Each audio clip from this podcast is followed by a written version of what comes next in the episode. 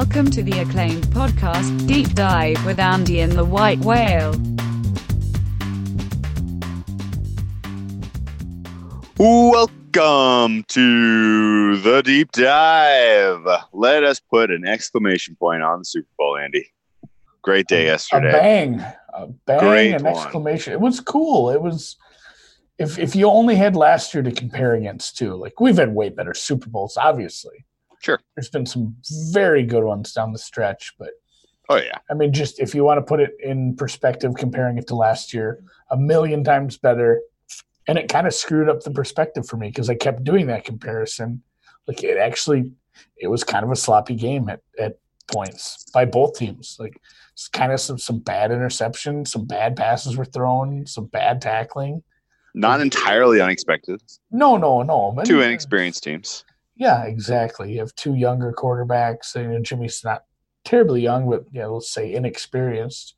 So he sat on the bench for years, and you had a young coach. And actually, that you know, a couple of the teams, a lot of the teams are younger players. You got you got Andy. He's plenty plenty experienced. He's been around the block, but yeah, teams that haven't been there. And uh, it, it did turn out to be a good game. It was fun. Shout out to Demi Lovato for singing her heart off and just record time. I mean, she just ripped that thing out. She had Dude. she had somewhere to be. Did not take a pause to take a breath in between stanzas. She that was an as efficient an anthem as I've ever seen in my life. Uh, even though she held on to Brave for it felt like 15 seconds, I was just going to say matter. that you could bet the Brave. Uh, there was a prop Brave over five and a half seconds that that word will be held by the singer, and that did I- cash the yeah. over. It cashed a over. lot. By a and- lot. and it's still um, the opening. You know, the opening time was two minutes three seconds on a lot of books. Still went under by about 13, 14 seconds. Yep. Um, overall, you would say that uh, kind of the quote unquote information based uh, handicaps all came through pretty solid for you. It was kinda like a Pad pad the bankroll winning day for the information stuff. Yeah, information stuff was good. The under, I mean, you, when you see the steam on an under like that, it's it's usually pretty good information. Last year, the same thing. The kind of the uh, narrative base take for the anthem and Gladys Knight was she's old and she's she sings you know she sings these pretty fast and I don't know if she has the stamina which it's two minutes people it's not like she had to run a marathon but that opened I went and looked that opened at certain places under a minute 50 for Gladys Knight's anthem.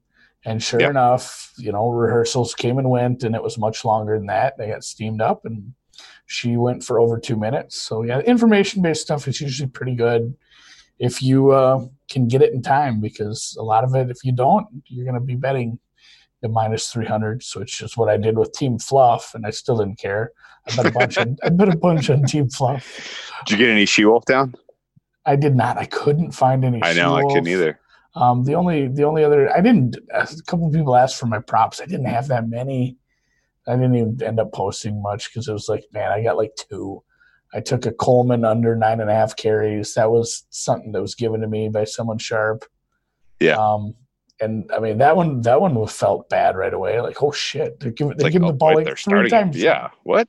right away Yeah. he had like three carries. I'm like, oh, thanks a lot, jerk. But no, that came through in spades. He only had five carries, and then my only other ones were the Niners to the Niners to have a successful fourth down, which did not happen, and A Rod to be shown at halftime, which uh, little bit for bookmaker, a little bit of a black eye on them. They didn't grade anything. huh? Well, they didn't grade anything until like today. A lot of the books Mm. are gra- grading live, Mm. and being ready. Like Bookmaker's a good book. I don't understand that. It took until like lunch today because I'm like, God, are, are they saying it wasn't the halftime show because they were done singing at that point?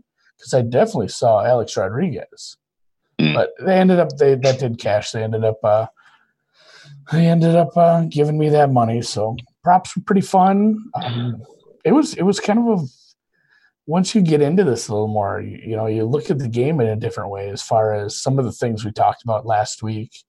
You know, the um, uh, what was it? Last play of the game is a quarterback rush. oof, that was you know, which, which is ba- you know, you know, basically, I mean, it's just a different way of making sure there's no, you know, there's no am- ambiguity between, you know, it's basically the the winning team taking a knee, and the way it worked out, there was just four or five extra seconds, and it didn't work out. The game state was there. The team with the ball had the team had the ball, winning the game, and they just were five extra seconds, and they couldn't take, you know, three knees wasn't going to do it so he had to do the run around and whip the ball down the field. Because I mean, he could have he could have taken he could have run out of bounds and it would have cashed. But Yeah, he, for sure. He, he threw the ball, and so that that was kind of a he could have he could have run all the way back into the end zone, and uh, we could have had 53 points instead of 51. Oh boy, that would have been wild. Um, so that was a weird one. I mean, I, I don't even know if we want to get into the Mahomes rushing yards. That's Oh beat- boy, that got oh, beat. boy. It got beat to death on Twitter already. But if I mean, if you don't know that one, the the th- like I just spoke about the three kneel downs he took took him from over the total on his rushing yards to under for most bets. And that was a big swing for uh, one of the books. Made it sound like it was a really big swing. It was one of their most popular uh, prop bets. They took that uh, for this game. Mm, So yeah. it, it's it's wild when you when you're watching for that sort of stuff. Like just Yep. thinking about things, or you know, a Juszczyk to score two touchdowns. yeah, was like- inch away. That was like 80, 80 to one. The new people that took that. Yeah, Kittle uh, over yardage recep- receiving yards. That was the only big prop play that I lost, and I feel like the OPI uh, kind of put a nail in that one. Um, and we'll get to the OPI in a little bit more detail in a bit. Um, but I had my Jimmy G completions over pretty comfortably, and I think uh, overall, um, I don't know. It, you, you're you're good. You're you know you, I know you didn't really have a ton at stake side wise here. Um, No. so you know you have to you know do police me a little bit here because I really want to um, you know I, want to use kind of confirmation bias here and say like almost my entire handicap was like no lead is safe. Like that is basically what I felt like heading into that game. Like the Niners would needed to put together a absolute perfect performance and just you know have unbelievable you know you know drive efficiency touchdowns not field goals get an uh, insurmountable lead to ever feel comfortable. Like at no point as a Kansas City backer during the entirety of the game even with only 6 minutes left and down you know two scores I really wasn't sweating. And there was a point where Mahomes was obviously looked like he had the yips. He was bouncing balls uh, throwing behind receivers. The pick that uh, you know was behind Tyreek Hill was awful. The first pick he threw was inexcusable, uh, and it was like, wow, Mahomes is finally having a bad day. Um, but the problem is with the Chiefs, you know, they come in waves, and you have to, you know, beat them for four straight quarters. Like you can't ever let off the gas. And it did feel like, you know, as soon as they found a little rhythm, uh, you know, as soon as they caught a break on that that big third down completion, um, you know, I felt like it was uh, that was pretty much kind of the way it was going to play out from that point forward. Um, I felt like a lot of people kind of looked at that, uh, um, you know, f- that overthrow of Emmanuel Sanders uh, by Jimmy G, and kind of point to that like, oh, if they had completed that, then you know, then the Niners would have won. But I, I don't know about that. No, There's still like a minute thirty seconds left, and you That- give you're down three if you're the Chiefs. Like, the third down, the the long third down completion was probably the biggest play in my mind. yeah, same. And it's like you said, and we said this on the podcast, uh, whichever one we said it leading up to the game, maybe even just recapping, you know, the the championship game weekend. We said, like, if this team is down, like I'm not worried. They were down double digits in every game in the playoffs. Mm, it was a thoroughly enjoyable game being a Chiefs backer because you felt like, yeah, at some point they'll get theirs. Like yeah, we, they, they were down yeah. double digits in every game in the playoffs. Covered every game. You couldn't even. I don't even think you. I don't even think the teaser covered for any of the teams. Did it? Uh, I Not- think the late score by the Titans covered their teaser leg. Yep, yep, yep. I think you might be right on that one. But you're Boy. right. Uh, yeah, I mean, it was. I mean, they were down. Yeah, like we said, you know, they maybe maybe those experiences they had through the divisional and championship rounds were good for them as far as you know the confidence of a team. Like, all right, it's twenty to ten. We've been here. We're fine. We've got these receivers. We've got Patty. We've got the playbook. Let's just go do this, and they did. It looked it looked easy. It looked just like two games where it's like, oh, that yeah, when the offense is working, it's not stoppable. It's it's Yeah. not something you can just you can put a really good defense against. When when they weren't getting pressure to him when he was rolling out, you just once Patrick rolled out and you saw him get some space and you knew he had like an additional two three seconds, you just Done. you just knew when the camera panned off to the receiver, it was going to be somebody running back towards him, and he was going to be wide open, and it was like that. That's what you'd get. You get a nice. There's a 12 yard completion, receiver coming back to the ball. When he has that much time, you're you're toast. So yeah, and I, Yeah. I didn't even tweet this out because I don't even know how many people bet on Bovada, but they had live um, live MVP odds on there, and I was waffling back and forth, and for some reason, the the money line wasn't correct at the time as far as the the Chiefs money line and the and Mahomes MVP weren't right in my mind, so I ended up betting a little bit on Mahomes MVP, and then the number moved, and I didn't it did I didn't get the number I wanted, but uh, then I just rage bet it anyway. I'm like I'm taking I'm taking it anyway, so that was nice. I didn't was think they should- I didn't think yeah. they should. I didn't think they should give it to the the running back. Did you look or research or hear what the highest number on the Chiefs was on the money line? Oh no, I have no idea. Hmm, I'm gonna look it up. I guess it was probably about three, three, three to one ish. Did you see Yeah, worse than that? Did you see bigger than that? I didn't. I wasn't really looking for most. Like I just. I was. I was doing Ball Street app too much. I was, I was making. I was making trades. I was having Trading. fun with that. And I was just sucking down high lifes and watching Mhm. the game, and I, I didn't. Uh, I didn't do much in-game stuff. Okay. Well, uh, a couple of thoughts to riff on what you just brought up there. Number one, I do feel like Chiefs down in any game unlock their true potential. You know, it forced them into their best form. Uh, and, you know, for a lot of the first three quarters of the game, you know, clearly, I, you know, clearly the, the Chiefs, when they were forced to try to come back in that third quarter, you know, down 10, it felt like Mahomes had the yips, no doubt. Um, but prior to that, they really didn't get him in rhythm. He did, he really wasn't taking very many shots down the field. They were only asking him to throw short, you know, kind of swing passes, screen passes, and he was lacking a lot of touch on those passes. But that's not necessarily his game. Like that's not where he's the best throwing the ball. And so the fact that he was a little uneven there wasn't totally sho- shocking. Uh, the fact that the Chiefs were selling out to stop the pass in terms of their coverage um, you know, opened up a lot of opportunities for the Chiefs to go with a little bit more of a run focused approach in that first half.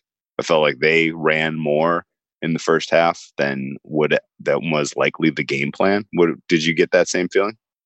Yeah, it felt like the game. It felt like both teams' game plans were kind of funny. Just like not maybe not funny, but not uh, entirely what I expected. And you know, we talked about that a little too in the lead up, as far as uh, you know, do you expect? Are we going to see what we expect, or are these coaches going to go the other way and say maybe we have to throw some wrinkles? We can't just we can't just go do what we have on tape and expect it to be successful when somebody's had two weeks to prep for it.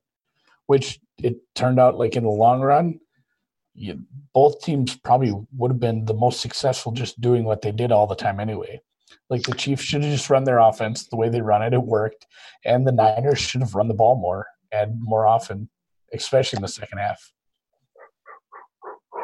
See, I don't know. I mean, I don't know. I, I I know your point. I know your your point is fair, but and people were like, "Oh, they went away from the run," um, and criticizing Shanahan for his fourth quarter execution because I think and, and I think a lot of those takes are a little a miss, you know, a little lazy, a little. Oh, well, he blew it against the Patriots because they No, didn't I don't run think the I ball don't enough. think he blew it. And yeah, no, no, I know, but like, he like the take, the takesmanship, the takesmanship, I, uh, you know, in the general, you know, in the general uh, sports media landscape after the game and stuff I've heard since then, I feel like is a lot of people drawing correlations to the Falcons collapse, which I don't I think no, is fair. no, I don't want to say that at all. But didn't didn't I? I don't want to say this like this. One thousand percent isn't like a hindsight thing for me at all. Like, No. didn't, didn't you say that during like what were you saying to yourself during that time in the second half? Like why has the game plan changed for the Niners right now? Why is this the game plan? Why are they letting Jimmy G screw this up?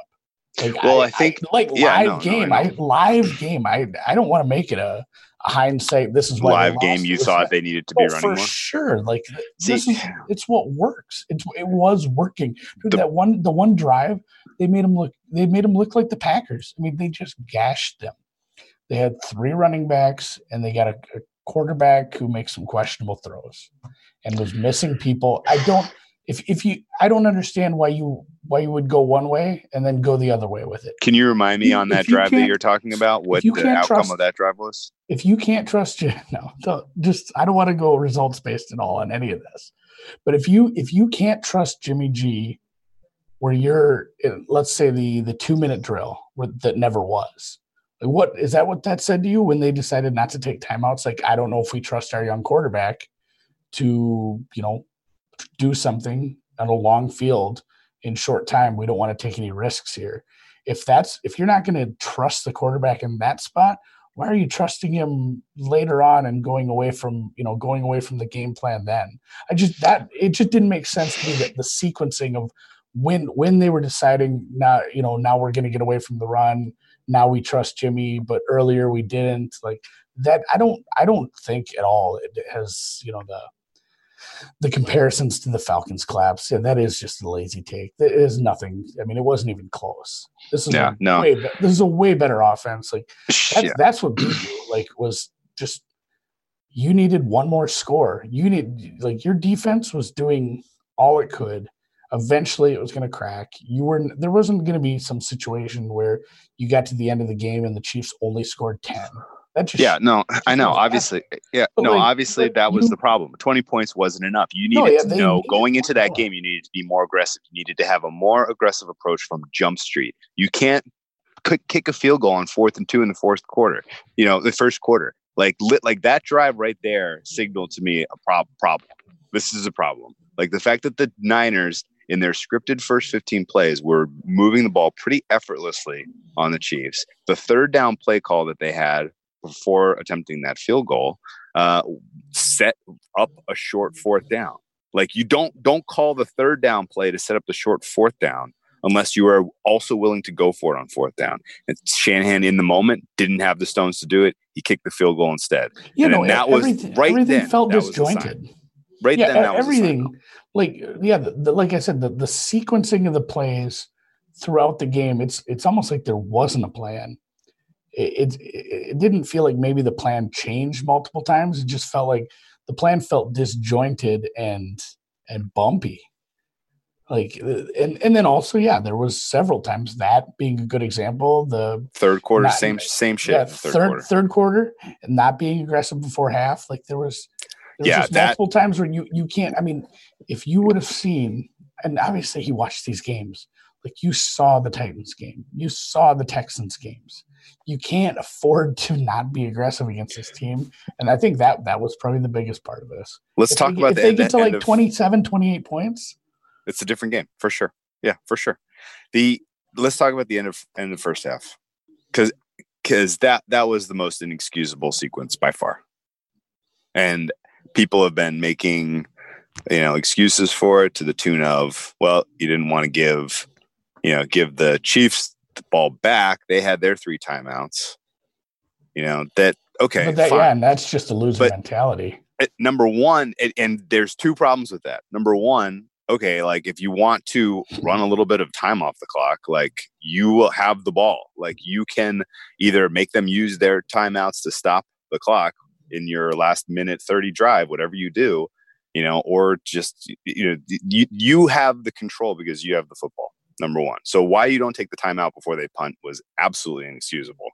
No, no answer for that.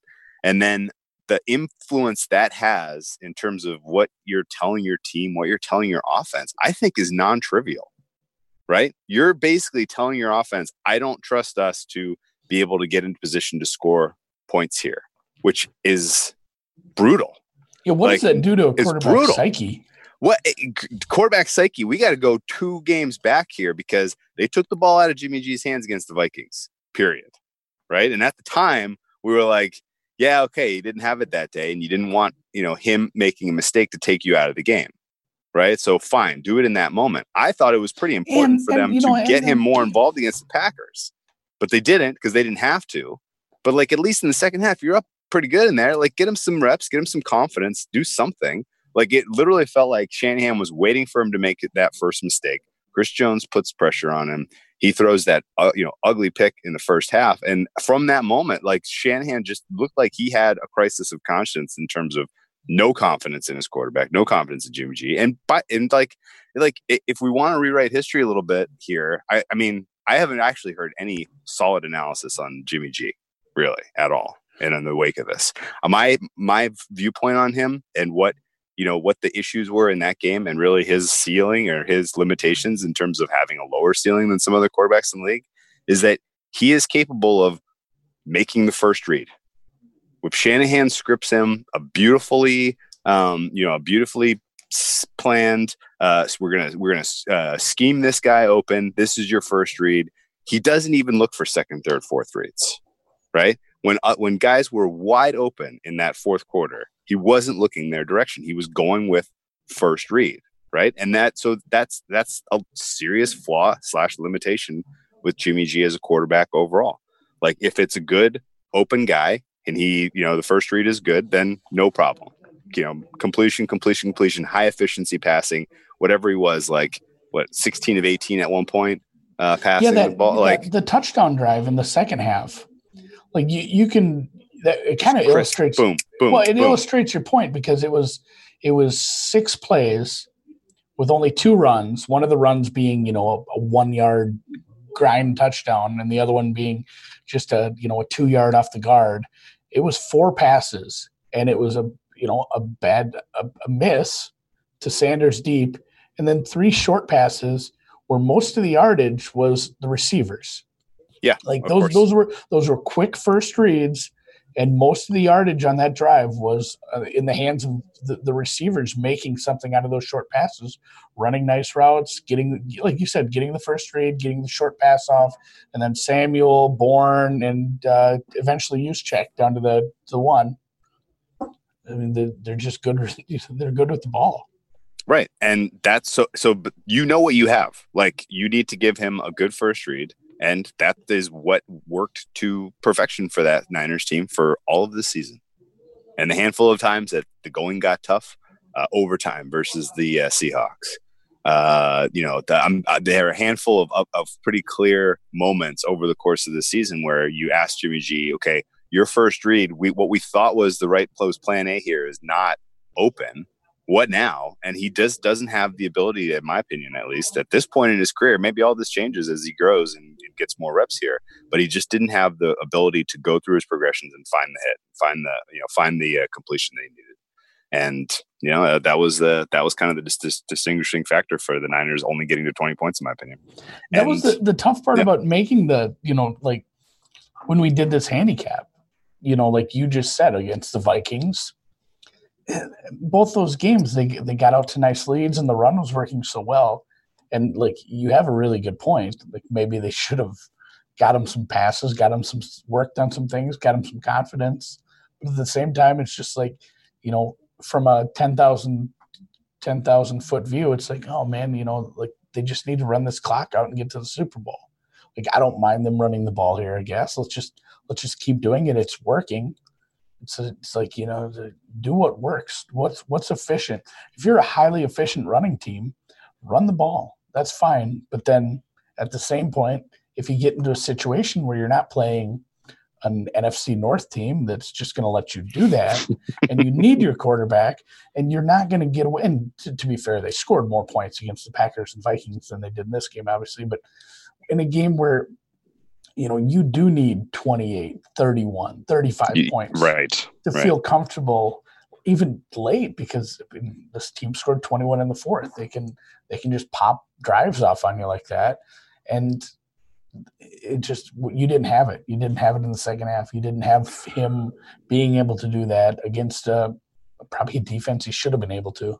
Right. And I, honestly, you asked him to throw two deep passes. He threw a beautiful deep ball to George Kittle at the end of that first half. that I thought was an absolutely egregious offensive pass interference, not influenced at all by my prop play, but legitimately like he got no separation. Nothing about the catch itself uh, was influenced by that, uh, you know, by any kind of handsy, you know, play between the two players or any kind of pushing off.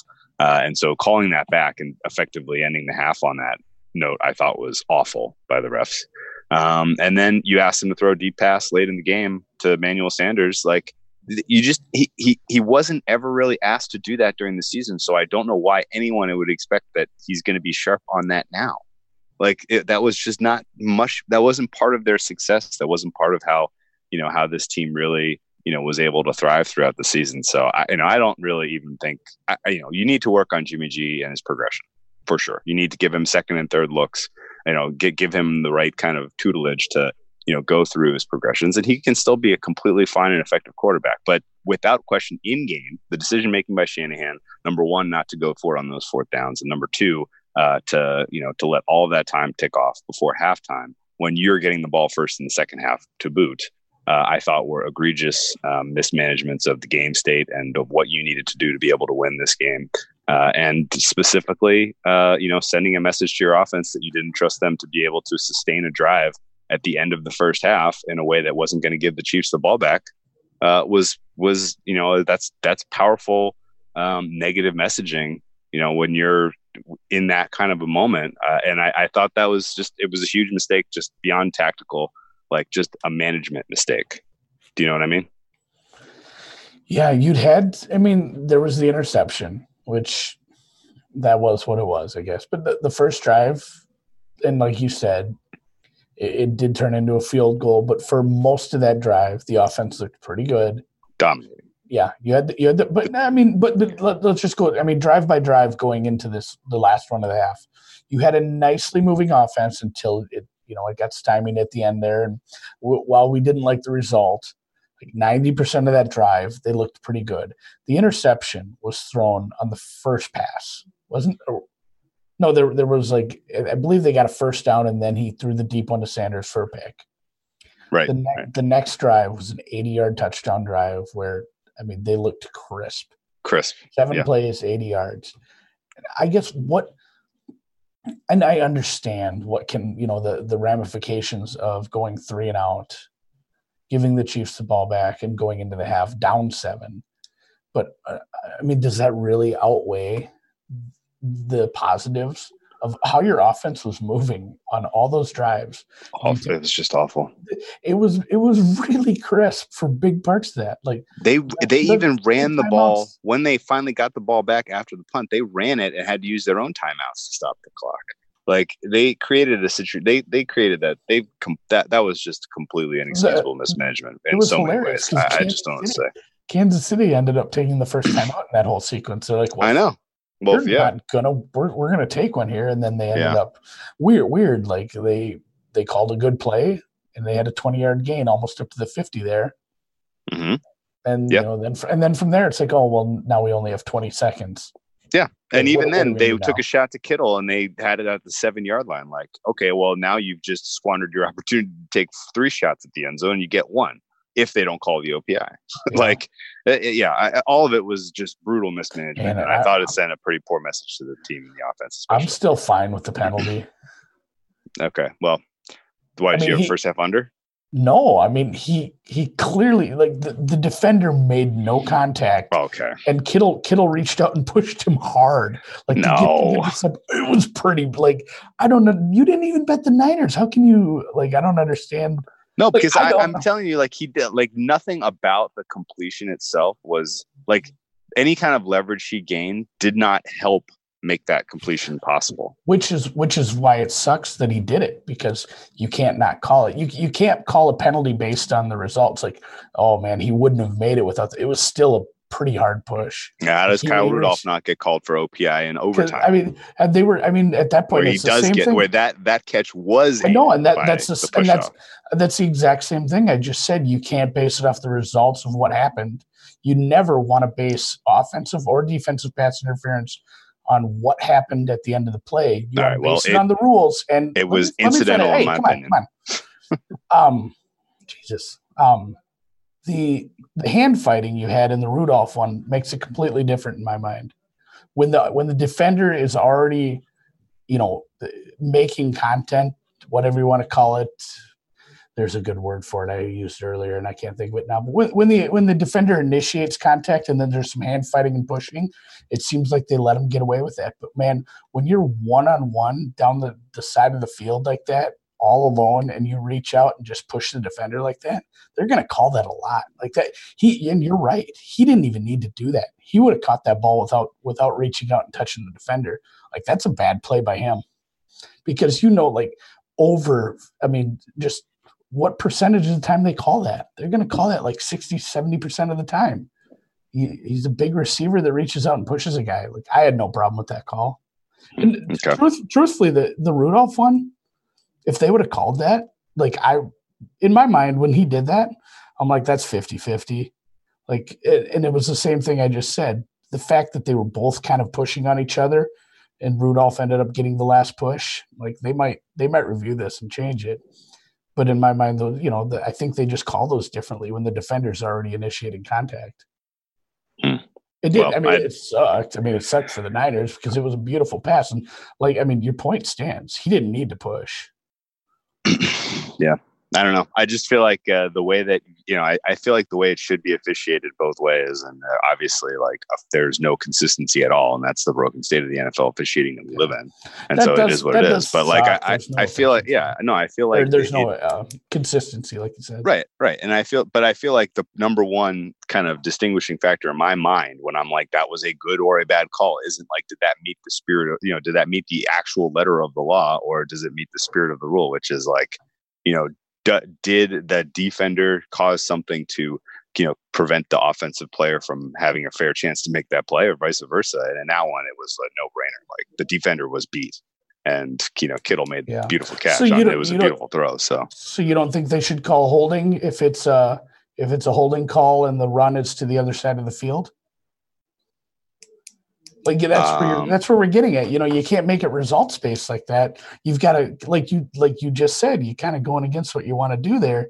You said you want consistency, but at the same I, time, we, I, know, I, would ba- guess, can't base I, on him. My guess would be that most holding calls when the run is to the side of the field and it's away from the play and it has no impact, they are ignored. Oh, they they do call it. Though. I know. I think they get away with that more often than than we see if you're not really watching the trenches. But you see those get called, and that's the worst kind of penalty. It yeah, sucks. no doubt. That, that but, makes me crazy too. Sure, it, sure. No, and that, that's the same thing. That's where I I I don't think I can agree with that because, like you, like you said, I want consistency. I want it called the same every time, and I don't want it called like uh, he you know he beat the brakes off him, and then he went you know broke a rule for no reason like just you can't let him get away with it just because he'd already beaten him in the route. So, but either, either way, that was like you know I said the the third down play, the third down uh, completion by Mahomes was probably the biggest play of the game in my mind. Sure, like, this is this is maybe one and one A. Yeah, like no doubt, no doubt, they, no doubt. That's like I, I, I yeah. said, you know, 60, maybe 60, 65% of the time they call that. Like that, if they don't, because at, at, the same time, if they would have let that go, I wouldn't have been like, "Oh, that's egregious." Yeah. Like, yeah. Just because I'm so used to the inconsistency, man. I mean, that changes a ton. For hmm. sure. Yeah. Oh. Yeah, it did. It really did. And I, you know, I, again, you know, like there are the high leverage moments. I felt like were determined by a couple of bad breaks for the Niners and a couple of really poor decisions by their coaching. Um, the fourth downs in both the first and third quarter where they had short fourth downs in their opponent territory and they opted to kick field goals instead of go for go for the first down. When you have that offense, when you have that running attack, when you have those schemes, when you're making, you know, when you have the the Chiefs defense on their freaking heels, like why in the hell are you kicking field goals on fourth and two? Like uh, that was really, really bad decision making, in my opinion, and I think that cost them uh, an enormous, uh, you know, potential to win the game. Not that they would have for sure won anyway. Like like we said, the bigger the lead, the kind of the more, you know, and the sooner that you generate a lead against the Chiefs, the the quicker you unlock their true potential to a degree. Yeah. But anyway, I guess if getting a lead is almost bad. And uh, okay. to, your, to your point there, quick about, you know, like uh, losing high leverage plays or making fewer, you know, the team that made the fewer mistakes. It almost harkens back to the Ravens Titans game. Where yeah, exactly, for sure. Every every high leverage play was yeah you know Every it- scoring it went- it opportunity the Titans have, they had a touchdown. Yep. And every time the, the Ravens had a, you know, a very important leverage play, like a fourth down, they would not get it or a turnover. Turnovers are two to two here. And I, you know, it's hard to like quantify like uh, this turnover was way more important than that one. I'd say that probably was evened out. But man, Kansas City had a, uh, well, I think there was three fumbles that were all, all Yeah. recovered, all recovered by the, the offense or receiving player. The Niners had the one on the, Punt, return. punt, and he just fell right on it. Mhm. Mahomes recovered his own, and I feel like there was a third one by the. There was one where Mahomes got smashed and the ball flew backwards out oh of yeah, yep, bounds. yep. It did. That's the one I'm thinking of. I, I think personally, I think that shook him a bit, and it took him until later in the game until he was kind of you know had his you know had his wits about him again. Anyway, quick last So question that- for you, that and then I want to last last question for you, and then I want to bring in uh, a guest and uh, you know talk a little bit about the Chiefs here. We spent a lot of time on the Niners. Um, they played this game ten times. How many times do uh do the Niners win, and how many times do the Chiefs win? Mm, Probably six to four Chiefs. Okay. How about 100 times? 60 40 still? Or is it 55 45, 51 going- 49? I'm going 60, 64 36. Does that end? Okay. That I, I don't hate that. I don't hate that. We definitely didn't see the best of the Chiefs until the very end of that game. and you know, there's there are 30% of games where we don't ever see them. and there there are a big big swath of games where the Chiefs, you, you, know, you unlock want, their potential earlier. would but- you ever want to see like let's say Mahomes versus Houston second quarter? Like, would you even want to see that for fourth quarters? Like, I'd, at a certain No. point, you'd feel, I'd feel bad for the other team. Like, that would become Yeah, boring. for sure. Oh, Oh, for up by- sure. they're for up sure. by 80, 80 points. Uh, I just wanted to just agree with you that yeah, I think I, I do think the right team won, uh, and I do think if you Mhm. played this a number of times over, that the Chiefs would win more than the Niners by a healthy amount.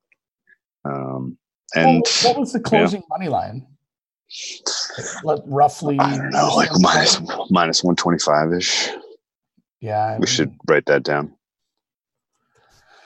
I mean, if that's if that's true, and I think that's why we both did lean Chiefs because the the money line, if it is, you know, minus one twenty five, that's saying like fifty five percent of the time.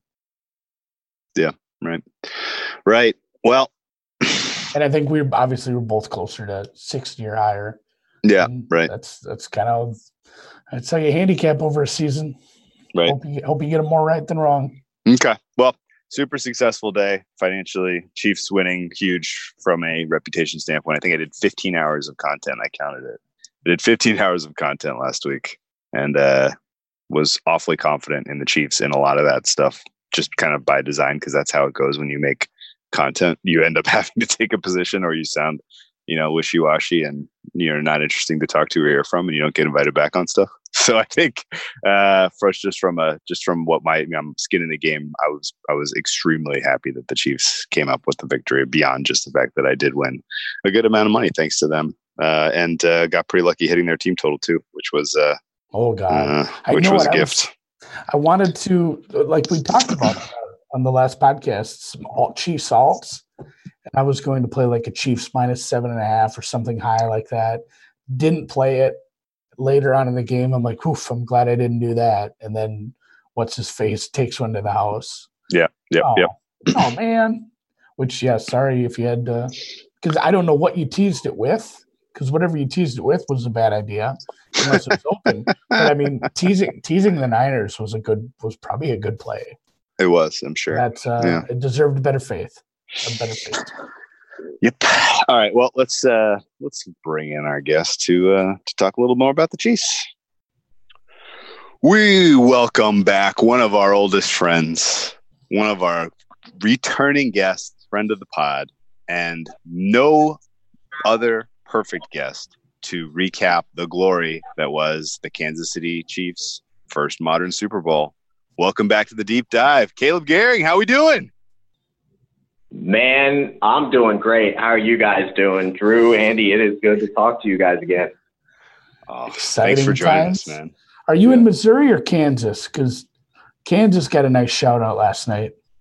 Yeah, I saw that. Uh, the whole Donald Trump tweet, that was amazing. Oh, goodness. Imagine being the president and not even knowing where most of your cities are. But uh, I'm in Missouri.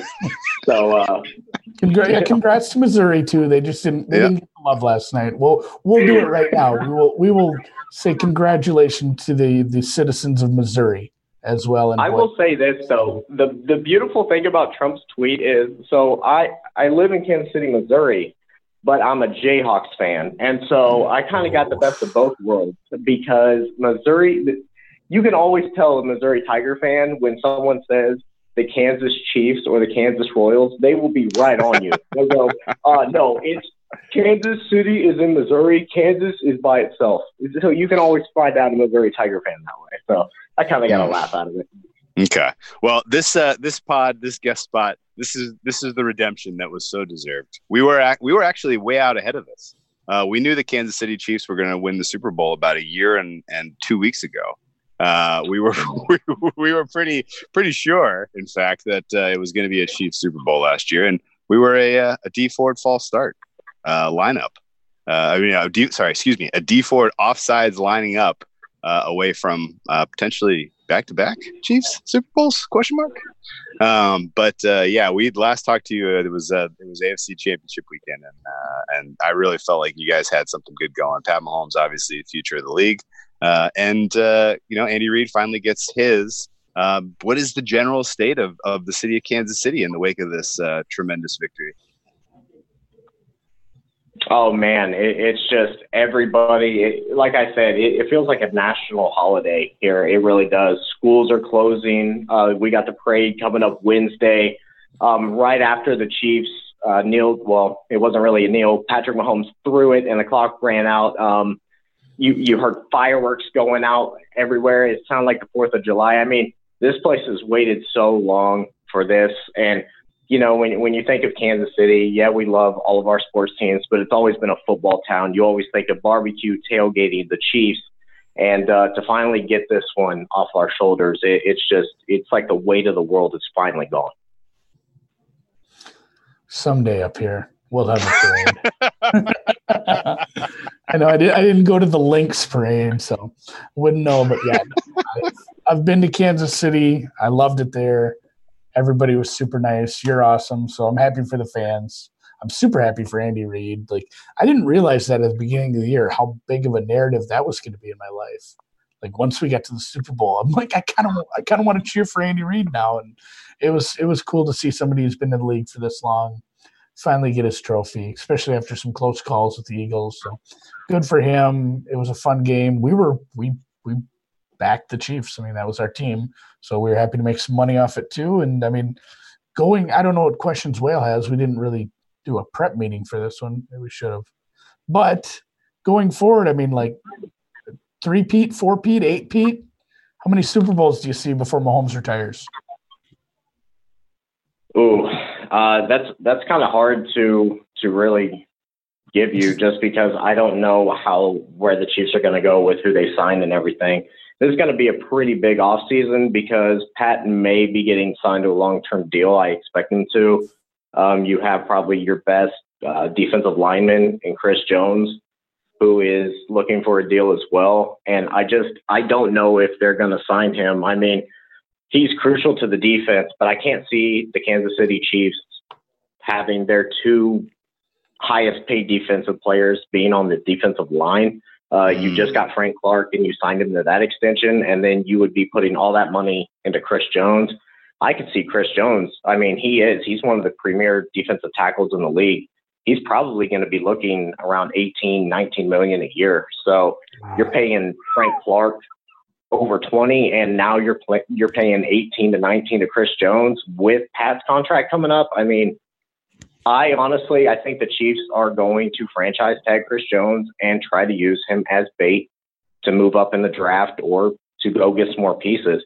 I could see them honestly trading up to try to get some linebacker help in the draft. I don't think that'd be a bad look. And then maybe plugging Nnadi in there. Um, you would be losing a premier pass rusher uh, on your line, but I just don't see them paying Chris Jones and Frank Clark. That's an interesting point. Yeah, That getting, said, getting though- some youth, getting some equity through the draft that way, it's a lot cheaper. What, what, pick, what I- pick do they have this year? Pretty sure it's 30 seconds. Um, so I, I don't know. Chris Jones. Chris Jones is you felt pretty impactful in not just their run this this season and this postseason, but uh, that game especially. Uh, he was kind of one of the standout performers from the Chiefs uh, from whistle to whistle. I felt like, and some of his tipped passes uh, in that Oh, yeah. you know in the end of that game that uh, kind of kept the Niners from sustaining a, a game winning, a game clinching drive, or uh, or a comeback win. Like you know, Chris Jones was was a man. He was a man out there, and it was cool to watch him play. Pretty pretty cool. Uh, you know, e- effort from him to elevate the defensive play overall. Um, but to Andy's question, I mean, what? well, Let's put Andy on the spot then. Uh, I mean, it was over under uh, two and a half Super Bowls for Pat Mahomes. Super Bowls won? Yeah. Yeah. I'm going to go over. He's got a long time. Twenty four years old. Yeah. you think? it's, Uh, it's hard to do, but man, in in the NFL that we're in, in the year of our Lord 2020, having an offense like that is just always going to set you up. It's always going to set you up good. Like like Caleb said, it's going to be tough to lose some defensive pieces, and you know if, if you can, I mean let's let's just talk about the scouting department. Uh, obviously, they saw something in Patrick Mahomes. I don't know if they, you know, that's not to say they can scout every position as well as that, but if the scouting department can, you know, find a few gems in the draft and they can get a little younger and cheaper at some of the positions in the defense and you know build around Patty in the offense, I don't see them not going to going to you know three, four, five Super Bowls here in the next ten years. Well, they did a good job of identifying some talent in Breeland, Fuller, uh, Oh. you know, Matt, Mathieu. Uh, you know, they they really did a, a nice job, kind of re- restocking the the defensive side of the ball on the fly. I thought. Uh, Breeland- so no Breeland is reason, no reason they can keep doing that. Um, I guess let's go back to the game state a little bit. We kind of uh, blew right by that, uh, and I, you know, my my general feeling, and you know, I was I, again back to, back to the Chiefs to win. I thought you know no lead was safe was kind of a fundamental of my handicap, uh, and so I wasn't ever really sweating it. Like even down ten in the fourth quarter, Pat Mahomes throws, you know, has the yips, throws that second pick. Like what was what was going through your mindset as a Chiefs fan? Were you as cool, calm, and collected, and confident that they were still going to come back, or were you starting to hit the panic button a little bit?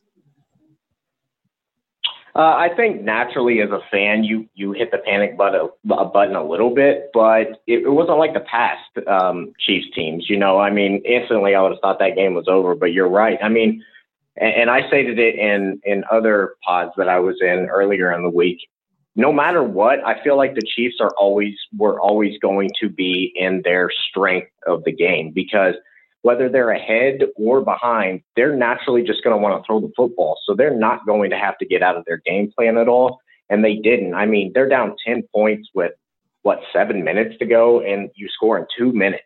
And so when you have an offense that can explode like that, and, and the 49ers did a really good job of containing the Chiefs offense for three and a half quarters, but they just explode like that. I, I didn't. I sat back and I was like, okay, we're on life support. Like we need to score now.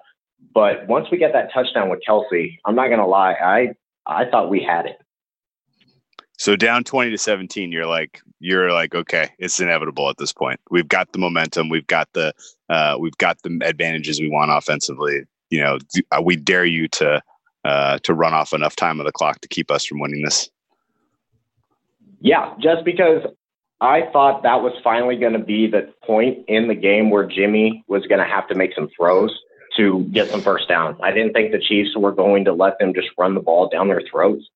And so I like the Kyle Shanahan uh, play calls, to be completely honest with you. He was aggressive. People were open. Jimmy just didn't make the throws. And that's finally what the Chiefs forced him to do. I said before, Jimmy was going to have to make some throws in this game to beat the Chiefs. They weren't just going to be able to turn around, hand the ball off, and run these zone runs that they love to do so much. Jimmy was going to have to make some plays.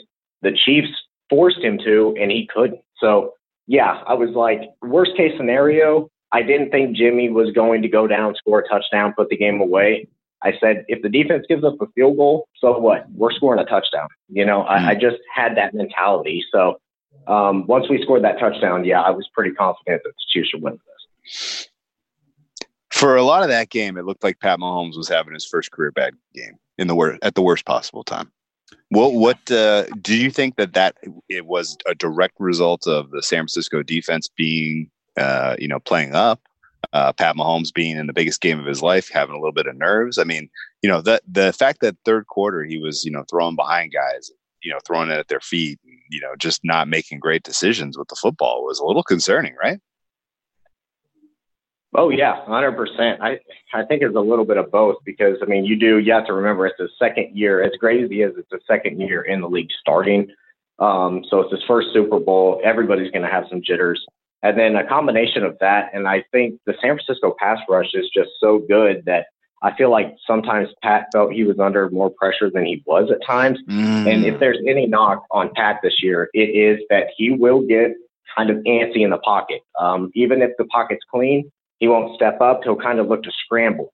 And so uh, I, I feel like it was a combination of that. And yeah, I mean, you talked about it. There were some throws. I think one to Watkins where he was wide open on a slant down the middle, completely threw it at his feet. Um, obviously, the one to Tyreek Hill was way behind him. He makes those throws in his sleep in the regular season. So yeah, that was more concerning because I was like, okay, if Pat isn't on, this could be a problem. But um, when push came to shove, he made the throws he had to.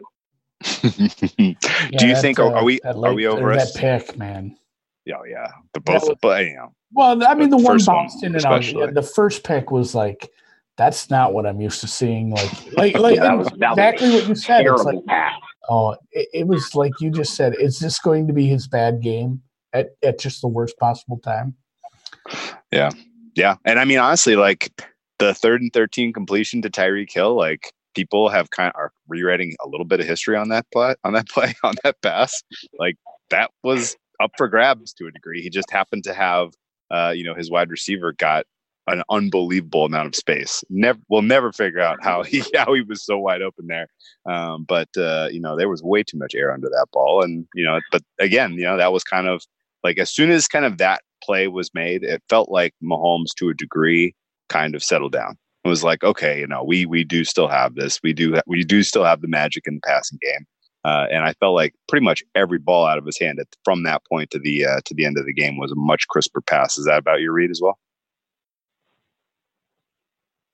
Yeah, I think so. And honestly, that route, um, I, everyone's calling that a duck, but I think it was just a really good ball to Tyreek Hill. I think that's the only kind of pass that was going to get there. If you go mm. back and watch that play, San Francisco was playing a zone where they were taking away the whole middle of the field, kind of like a cover three. Uh, so they were going to put their safety back in that middle zone.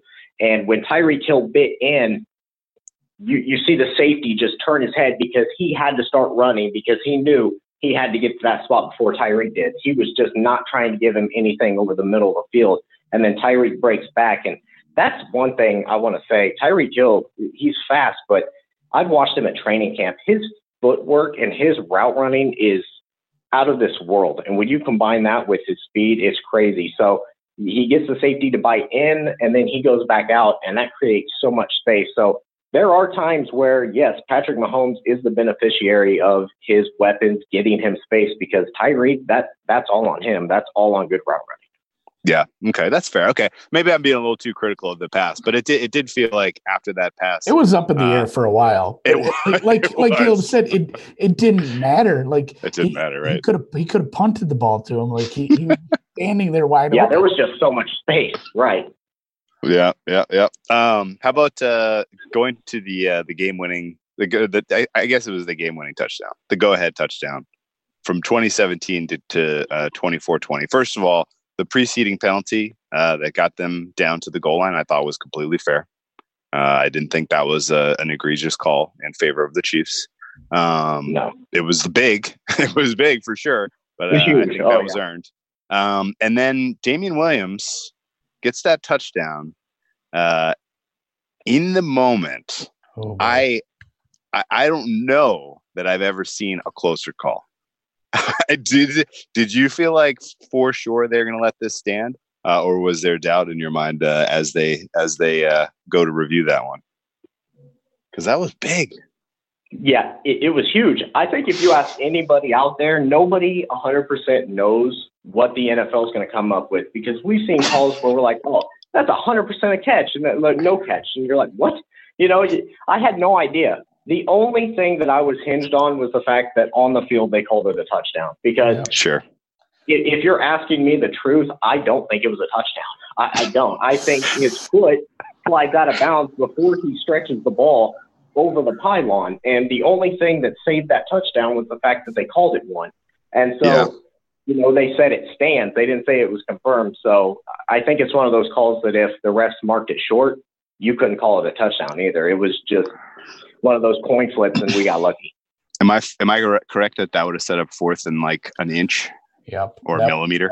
yeah. It was. It was yeah.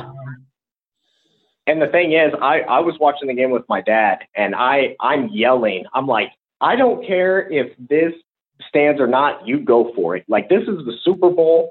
You're not kicking a field goal on the inch line with, with Mahomes in this offense. And I'm like, just pile forward. QB sneak. Uh, everyone's so scared in Kansas City about quarterback sneaks now because of what happened the last time oh, in Denver. but I'm like, that is such a freak play. Like, just push forward, be a man, get this touchdown, and let's go win the Super Bowl. You know, you put yourself in this position all year, take it. Mm. You want, so, you want to stick up for Damien Williams a little because of the like. If you want to get real technical, nerd nerd wise, and you know go go to what he sh- like he shouldn't have scored that touchdown. You actually slightly minutely lower your chance of winning the game you know from like you know whatever 99.9 to 99.8 like if you ju- you just fall on the fall after you get the first down and do the oh, victory. oh yeah yeah yeah but for like sure. in what world like is there anybody on this phone call right now who isn't just housing that like i'm scoring another touchdown in the super bowl? Yeah no they had three like you can't like no, that no, would no, never go through my mind to because I you know you see running backs have done it. There are running backs who know like I'm I'm going to lay down. We're going to win this game. But it wouldn't I, have been enough though because they had all three timeouts left. Yeah, yeah, they did. They, That's they the only thing I was going to say. Yeah, they had all timeouts, and could you imagine if he did fall and the Niners call all three of their timeouts, we kick a field goal, and they go down and tie it, and somehow we like Oh my yeah. goodness! You, you, want to talk about? Yeah, you could have had an oh, eleven point lead, right? Lane, yeah, yeah, yeah. It's uh, I I thought he did the right thing, but your your point is right. Like for sure, like I guess game state wise, like I would have it was. It. Oh, yeah, for, for sure, for sure. And you know, speaking of, like that definitely helped his stat line. That definitely made it look like his performance or his offense. You know, out, offensive output was you know was a huge part of the Chiefs getting to 31 points. Um, but uh, well, I don't know. In the moments right after you know the the game is over, Chiefs win. Were you thinking to yourself, Caleb, that uh, Mahomes was the clear choice for MVP, or do you think there was a case to be made for Williams or even Jones or someone else? Yeah, I, I think it only came down to Pat and Damien Williams. I thought honestly Damien had a shot, and I had money on Pat to win because I thought if the Chiefs win, like there's no way him or someone like Travis Kelce or Tyreek doesn't win it. But uh, yeah, I mean, I, I get the argument for Damien Williams, but the truth is that one touchdown and that breakaway 38 yards was set up by the Niners having to go for it, and they were just sending everybody. I mean, they gambled and lost. They kind of had to. Um, MVP to me isn't really about stats. It's who who steps up and, and makes the big plays. And Pat did that all night. He did it with his legs. Um, he improvised. He made time. He made throws. Third and 15, that throw to Hill. I mean, look, he had a he had a bad game from his standpoint, but he made the throws when it mattered. And to me, that's my most valuable player. You know, it, it's not about the guy who houses the touchdowns or something like that. It's the guy that makes the biggest plays. And uh, I, I still think that's Pat. And that's why it always goes to quarterback because it is. This is a quarterback league. You you need your quarterback to be good, and you need your quarterback to make those throws you know, in crucial times when it matters. And uh, you know, Pat did that. So I would I would say even though there's a case for Damien, uh, I would still have said Pat deserved MVP. That's, uh, that's well said, and it makes me think. We were kind of running a hypothetical at the bar I was at. I mean, just I, I, I was in the same boat as you. Like even down twenty to ten, I'm like they got this. They can win this game. When they scored the first touchdown, I was 100 percent right there with you. Like they're going to score again. They need one stop, and this is over. But in in an alternate universe, we were trying to puzzle this one out. Like, let's say they they don't score, the Niners win twenty to seventeen. I don't know who. Like, I really, really don't know who they would have given the MVP to there. That was a real baffler. Like, the only thing we could come up with was Deebo Samuel. It was one of those games where, like, I, you know, I bet on the Chiefs. I got some live Mahomes MVP, but like the Chiefs needed to win just to make the MVP like not be a farce. Because I had no idea who they were going to give it to in San Francisco if they pulled it out. Jimmy's stat line was was kind of gross for most of the game. Right. Yeah, like I thought it was gonna. I, I thought we were in a uh, we we were gonna be in one of those games where because Juszczyk came close to scoring a second. I was like, is a fullback gonna win MVP of the Super Bowl? Like, you know, and he's a beast, but a fullback. If Like, he that's would if he would have got in on that and they would have held on, he'd have probably had a Yeah, really, I, had a really damn good case. I think so they probably too. would have gave it to Jimmy though because you, he would have added another touchdown. That's true. that would have been hilarious. Juszczyk getting MVP. It's like I, I wish I followed. I could even remember. It's like that guy, the enforcer on uh, in the NHL that got to go to the all be the All Star captain a few years back. I'm like, I'm like Oh, that was a great story. It's it's it reminded me of that. So, Yeah, yeah, but yeah. we didn't we didn't have to worry about that. Patty got it done and took home the all the hardware. What a Mm. bun- what a freaking collection of hardware he has now for a kid his age. Yeah, yeah. Um, let's uh, let's give a little shine to uh, to Mr. Andy Reid. Uh, was Yeah. this a perfectly called game from his standpoint in terms of decision making? I mean, obviously, like the you know, thirty-one points, especially with seven cheap ones at the end, not not the most impressive offensive output. But given the way his players were performing, given the defense he went up against, was this like his masterpiece, basically? Yeah, I, I think you give Andy an A plus. I mean, the thing that I'm fine, I was finally glad to see from Andy Reid was that he wasn't afraid to go for it. Like he finally saw what he had in front of him. I have the best quarterback in the National Football League. I have the best offense, and it's fourth and one. If you stop us, tip your hat, right? But we're not going for three. That's one yard. We're we're gonna make you stop us on four straight downs. And there's so many times it'd be frustrating. He would kick that field goal, make it three three instead of seven to three.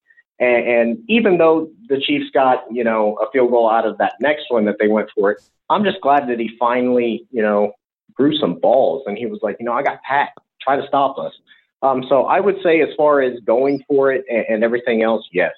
I think the only play calls that I questioned mightily and it got on my nerves was when it was like second and eight and it was a two minute warning in the second half and we ran a wide receiver end around um, and Mecole Oh, went out for like this. six yards and Yeah. then we go to a screen and I was I was like this is a screen pass because right when I saw Tyreek Hill motion over I've seen that play so many times I said he's going to fake it to Tyreek and he's going to throw a screen pass to Damien. And the way that San Francisco was lined up they were ready for it. And I could tell and right when he fakes it to Hill and throws it to Damien Williams it's going nowhere. So I was I was a little upset by that. Um, but other than that I think I think Andy played this one right and I'm so happy for him, man, because I, I've been critical of him as well, just because I think there are times where he gets a little too cute. And I still think there are times he does that, but he, he still is one of the best coaches in the game. And the knock on him was always he can't win the big one. Well, now he finally has. He's a sure Hall of Famer now. And uh, yeah. yeah, I, I couldn't be happier for him. Does Is feel like uh, Going karma. for or the going for it on fourth early, like that felt good. As a Chiefs backer, even as just somebody who wanted the Chiefs to win, like that, like you're right, that felt like something that he wouldn't. Maybe even earlier this season, that wouldn't have been an automatic goal. Like you know, when, when you see the, when you see the Ravens in that situation, it never even crosses your mind like, oh man, maybe maybe they'll kick this. Then like when they went for that, that was that felt really good because it, it feels like they're going to get that so many more times than they aren't. And there- it's just the expected points added by going for those fourth downs with that offense. Yeah, I it's don't, I don't even know if they know how good they have it and how many times they should do that.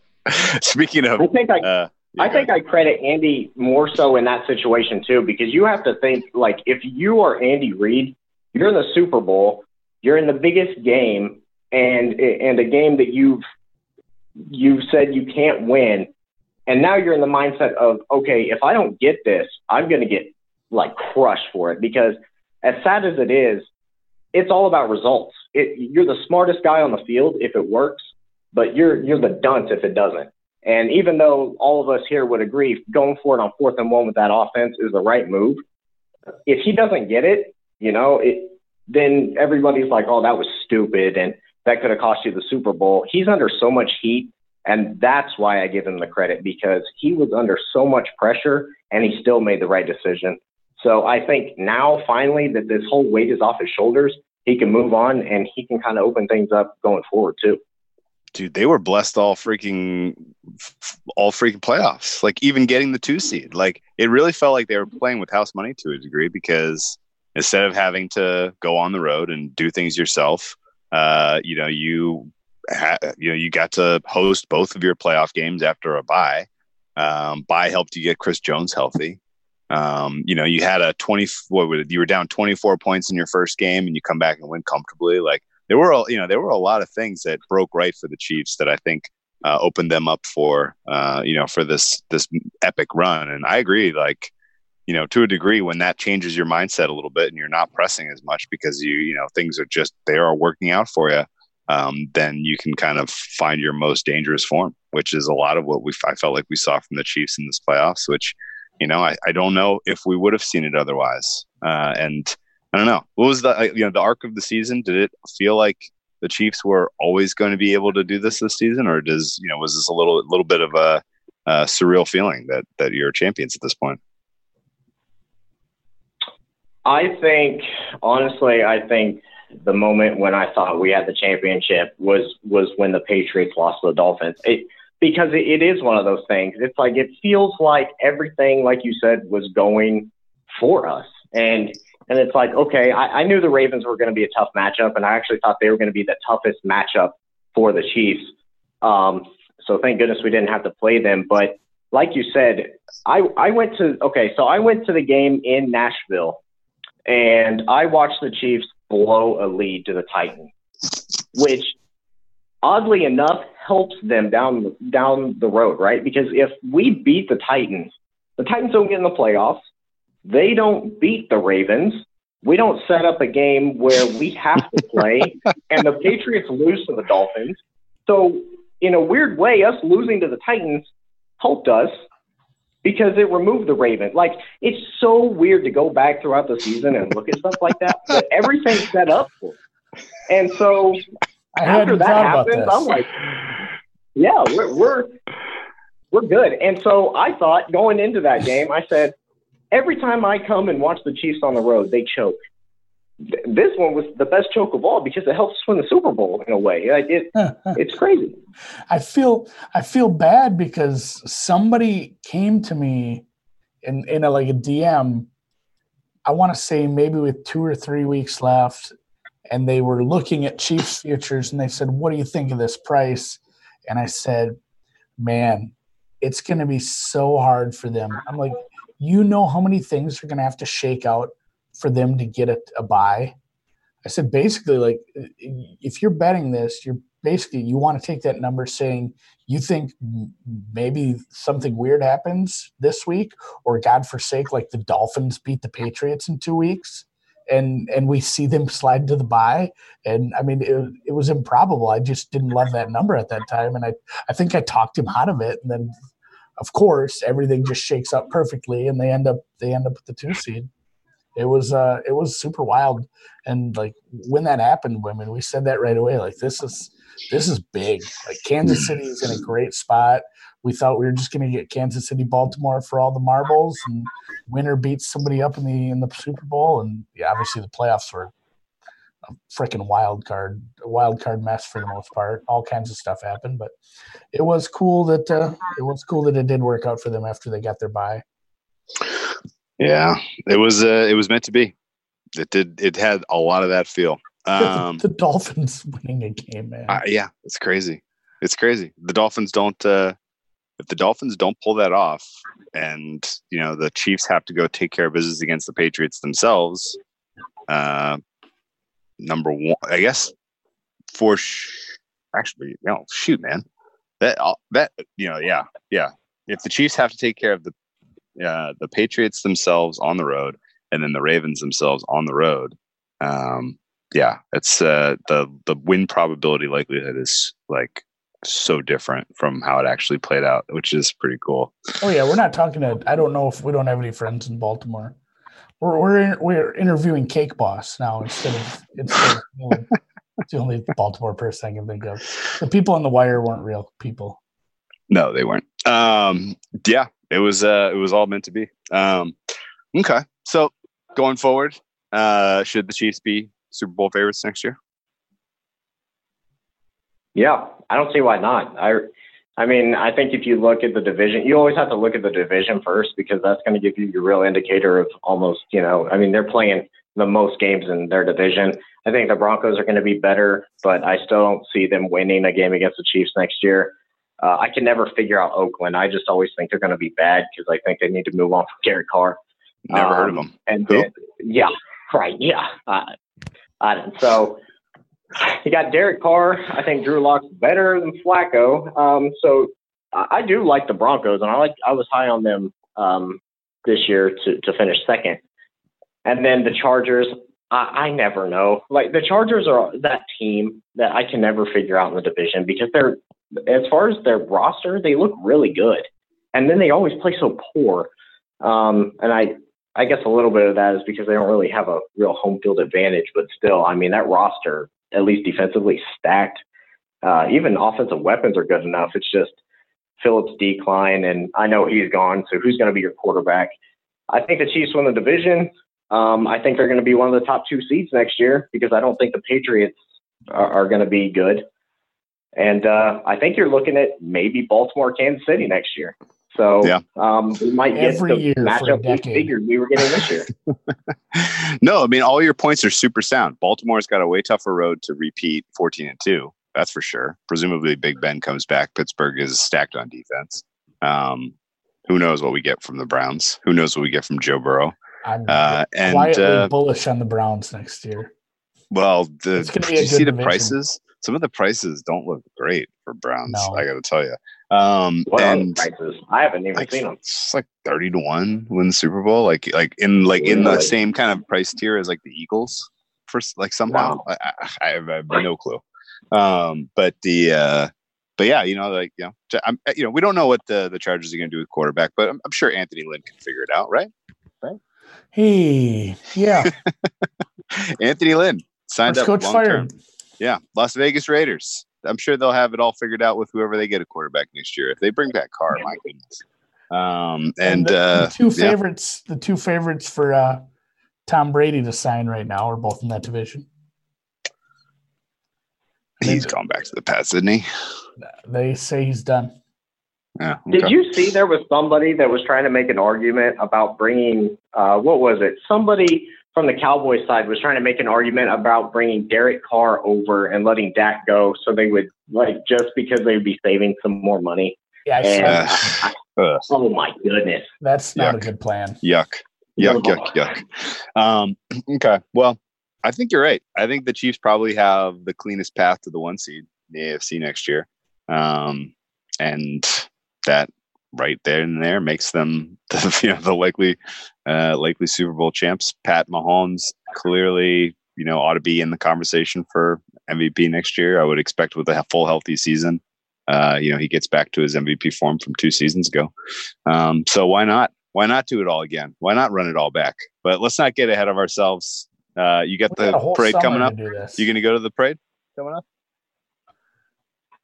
I am. Um, it's going to be. It's really not going to be too early as far as the parade starts. It starts at eleven thirty, and then you're going to have it ending at Union Station at one thirty, and you're going to have you know all the players get up and talk and stuff like that. But I'm actually heading out there pretty early. I'm trying to get out there like six thirty, seven a.m. because they're expecting one to one and a half million people out there.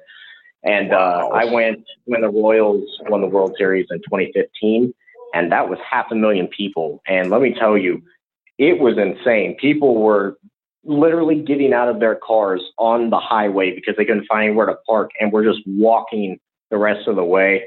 Um, I don't know how I'm going to navigate my way through the town, but uh, you know, we'll see. Hmm. Well, it sounds good, man. Uh, any final thoughts you want to put on the cherry on this, Andy? We can get this up for the people. No, I'm uh, I'm all taked out on the NFL. It's XFL season now, guys. Full pivot to the XFL. No, it was a fun year. Again, like we said, we both made some money. We made some friends. We had some laughs. It was a fun Super Bowl. And yeah, we're going to get into right back into football here soon as we start talking combine. We'll start talking draft. And before you know it, it'll be summer. We'll be doing previews again.